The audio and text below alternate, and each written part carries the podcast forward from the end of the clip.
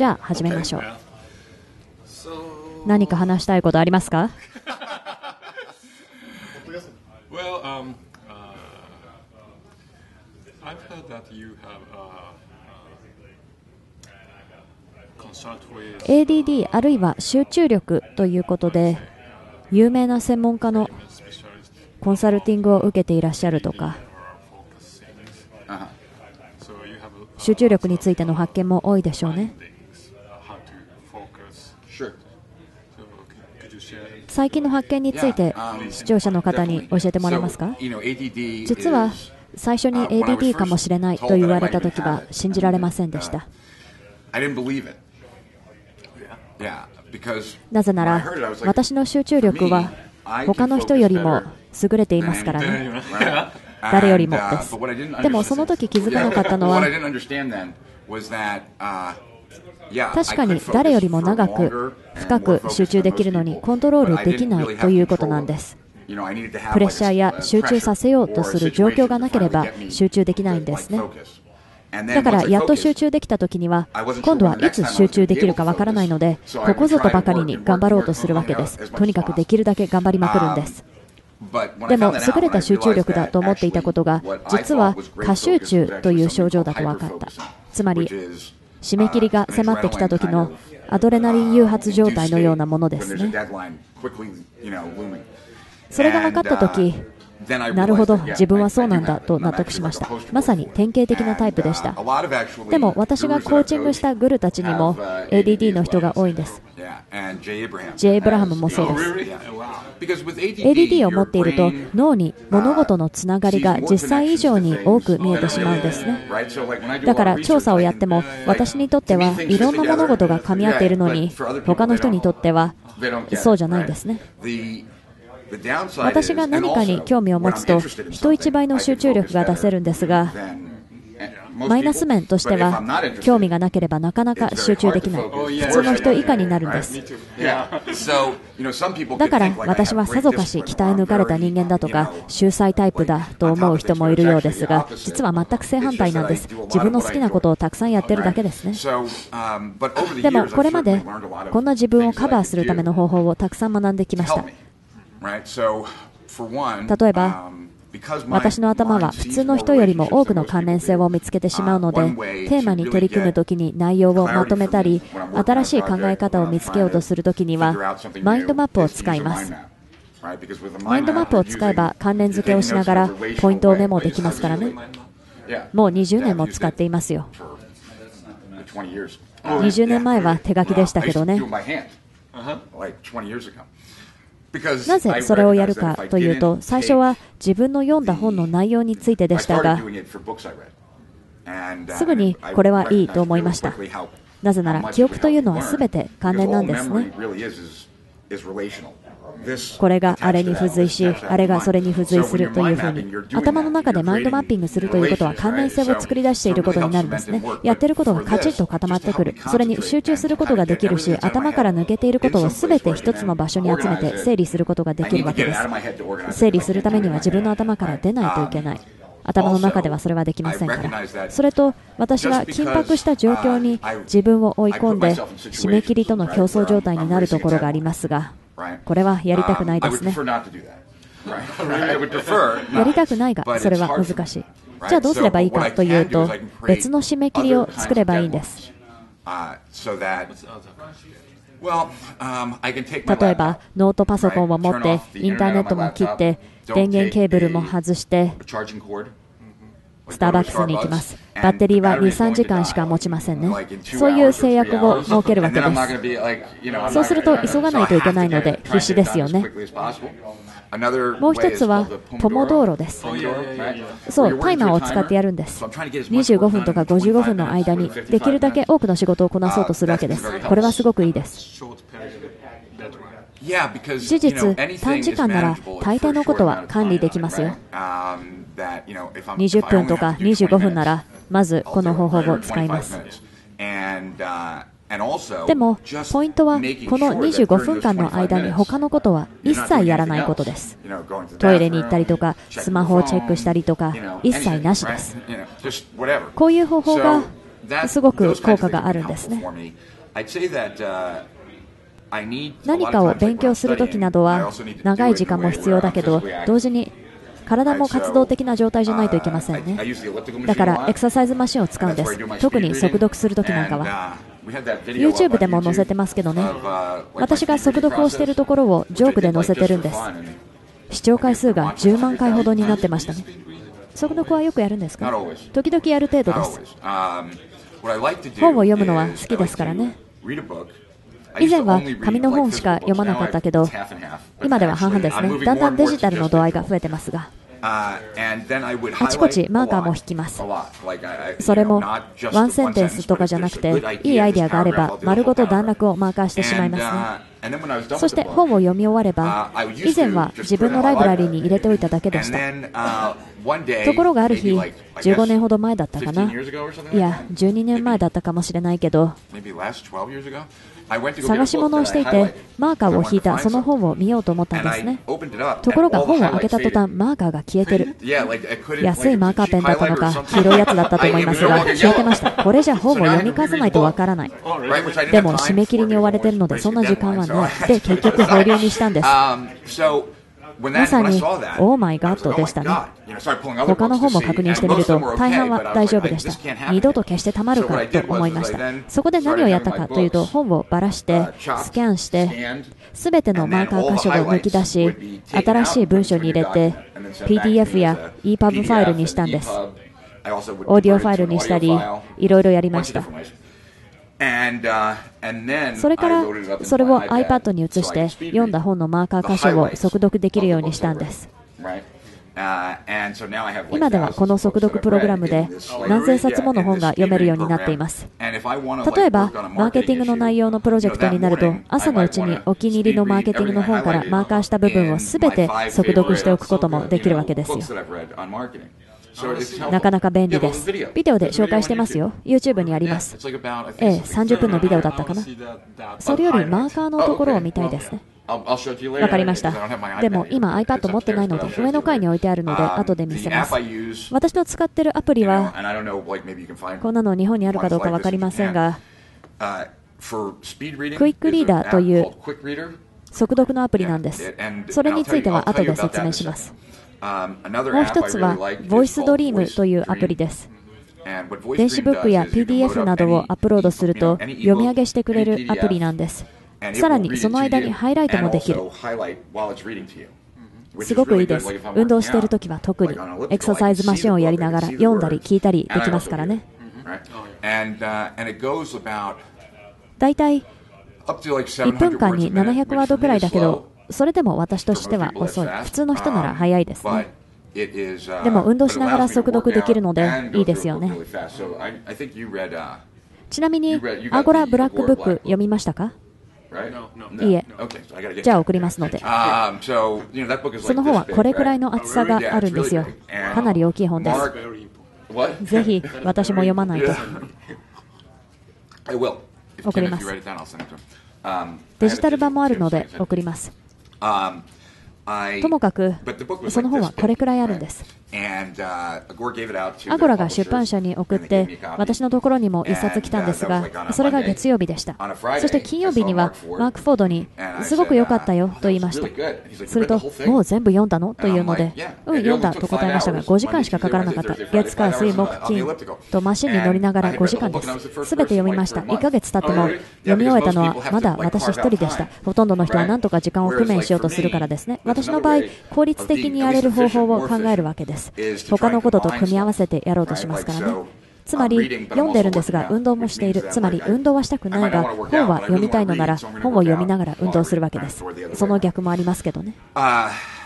もう一つ、今はやってませんが、かつてやっていてとても楽しかったことがあります。よかったらやってみるといいですよ。つまり、ゲームを作るんです。スケジュールからゲームを作るんです。例えば、やらなきゃならないことのリストがありますね。明日すべきことのリストを今日作るとします。その時に、やらなきゃならない活動の種類に応じて、その行動が何かによって得点を割り当てるんです。例えば、私の仕事が終わるまでは何もできないという仕事をやってもらっている人がいますよね。そういう誰かを待たせている仕事をやった時は得点が高くなり、自分のメールを整理したとかいうのは点数が低い。そして毎日点数を上げるようにするんです。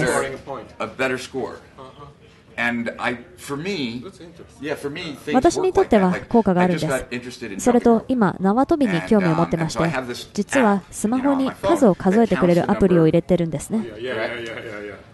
2ヶ月前から始めましたが、最初は全くダメでしたが、だんだん良くなってきましたね。というのも、世界中でアプリを使っている人の中で何位にいるかというのを教えてくれるんです。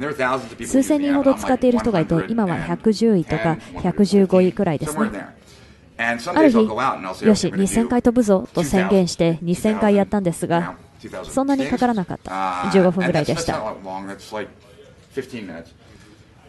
なり疲れてましたが、画面を見ると、あと1000回飛んだら2人追い抜けるぞとかいうことになるんですね。その理由だけで1000回通過できます。どこの誰かも知らないのにね、100位を切ったら今度は50位を目指したいなとか。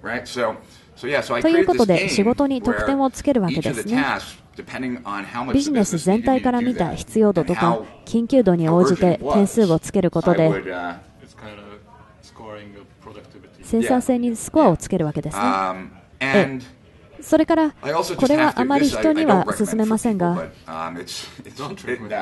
若い頃に発見したことです。それは新しい手帳システムや整理法などを試してみるたびに、最初の2、3ヶ月はいいんですね。すごく生産性が上がる。でも、だんだん使わなくなるわけです。そしてまた新しいものを見つけて購入する。そして2、3ヶ月は効果が出る。2、3ヶ月はうまくいくわけですね。でも、ふと気づいたのは、自分はこういう人間なんだなということです。で結局どうするかというと、すごいと思うものがあれば、すごいと思わなくなる前にさっさと買う、そしてたとえ2、3ヶ月使っただけで終わっても、そういう自分に腹を立てない、また別のものを買う、2ヶ月間生産性が上がれば十分なんです、1、2万円で企画ができたり、楽しめるわけですから、手当たり次第でした。フランクリン・コビーやデビッド・ワレンの Getting Things Done やマーリン・マンの43フォルダーズなどを片っ端からやりました。次から次へと飛びついて、いい感じで続けられる間は続けます。それも効果ありましたね。それと、もう一つ私の妙な癖なんですが、周りに人がいないと仕事したくないんです。えー、ここにも今、人がいますよね。でもこれが私一人だと嫌なんですよ。旅行なんかでもそうです。ホテルの部屋に一人きりになると仕事したくないんです。寝るのにはいいんですが、仕事はダメです。はかどらない。テレビもすぐそこにあるし、近すぎるんですね。だからどうするかというと、ロビーに行くんです。その方がよっぽど落ち着くんですね。ロビーではみんなが仕事をしていたり、話をしたりしています。だから私も仕事するしかないわけです。それもよくやりましたね。以前はよくホテルの部屋に2日間閉じこもってレポートを仕上げていました。極端なことをやるわけです。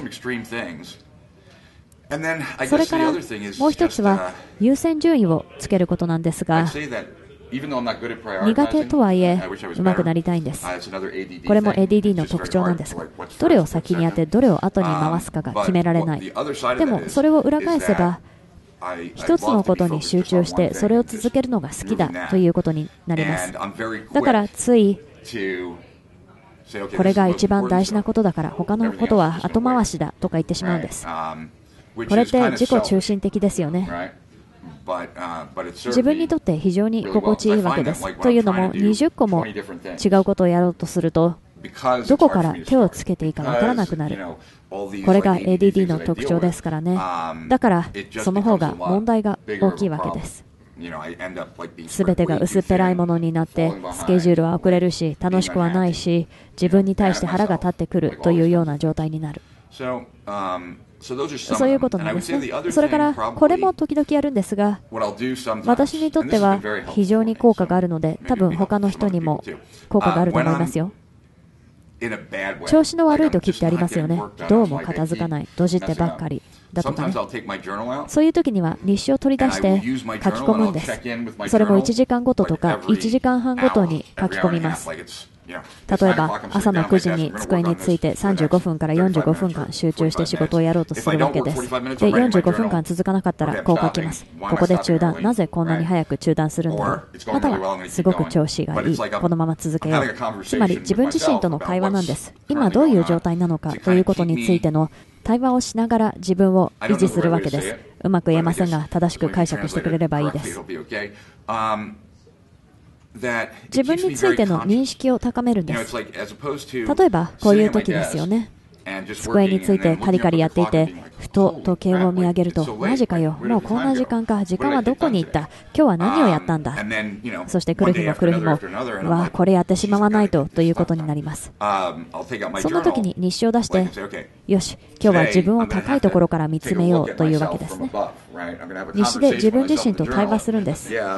自分自身を管理できるようにメタビューを確保するわけですね。それと管理という意味では本を作るというのもいい方法です。私のガールフレンドかつパートナーのキムはアシスタント向けにリッチとの働き方という本を作っています。なかなか便利ですよ。私と一緒に働く時の最善の方法が書かれていますから、私の傾向とか良いとこ、悪いとこですね。例えば悪いところは何か問題があると深く思考に入りすぎて人を避けるようになる傾向があります孤立するようになるんです。そんな時私のアシスタントがちょっと何をしてるんですか？と気づかないといけない。なんでオフィスにいないんですか？だからそれを言ってもいいよという指示書のようなものなんですねそうしないとどういう結果になるかということもきちんと説明しています。もう100回ぐらいやってますもんね。それが立ち直るきっかけになるんです。それと、これも大事ですが、結局、何が得意で何が苦手かということを明確にすることなんですね。そして自分にとって本当に付加価値になる人を見つけることなんです。境界線の明確化ですか？境界線の明確化もそうですが、専門とか、ええ、専門とか、まさに専門とかですが、もう一つ、あなたの会社がとても大きな会社ですが、最初は誰を雇うか、その次は誰を雇うかということがとてもとても重要だったはずですよね。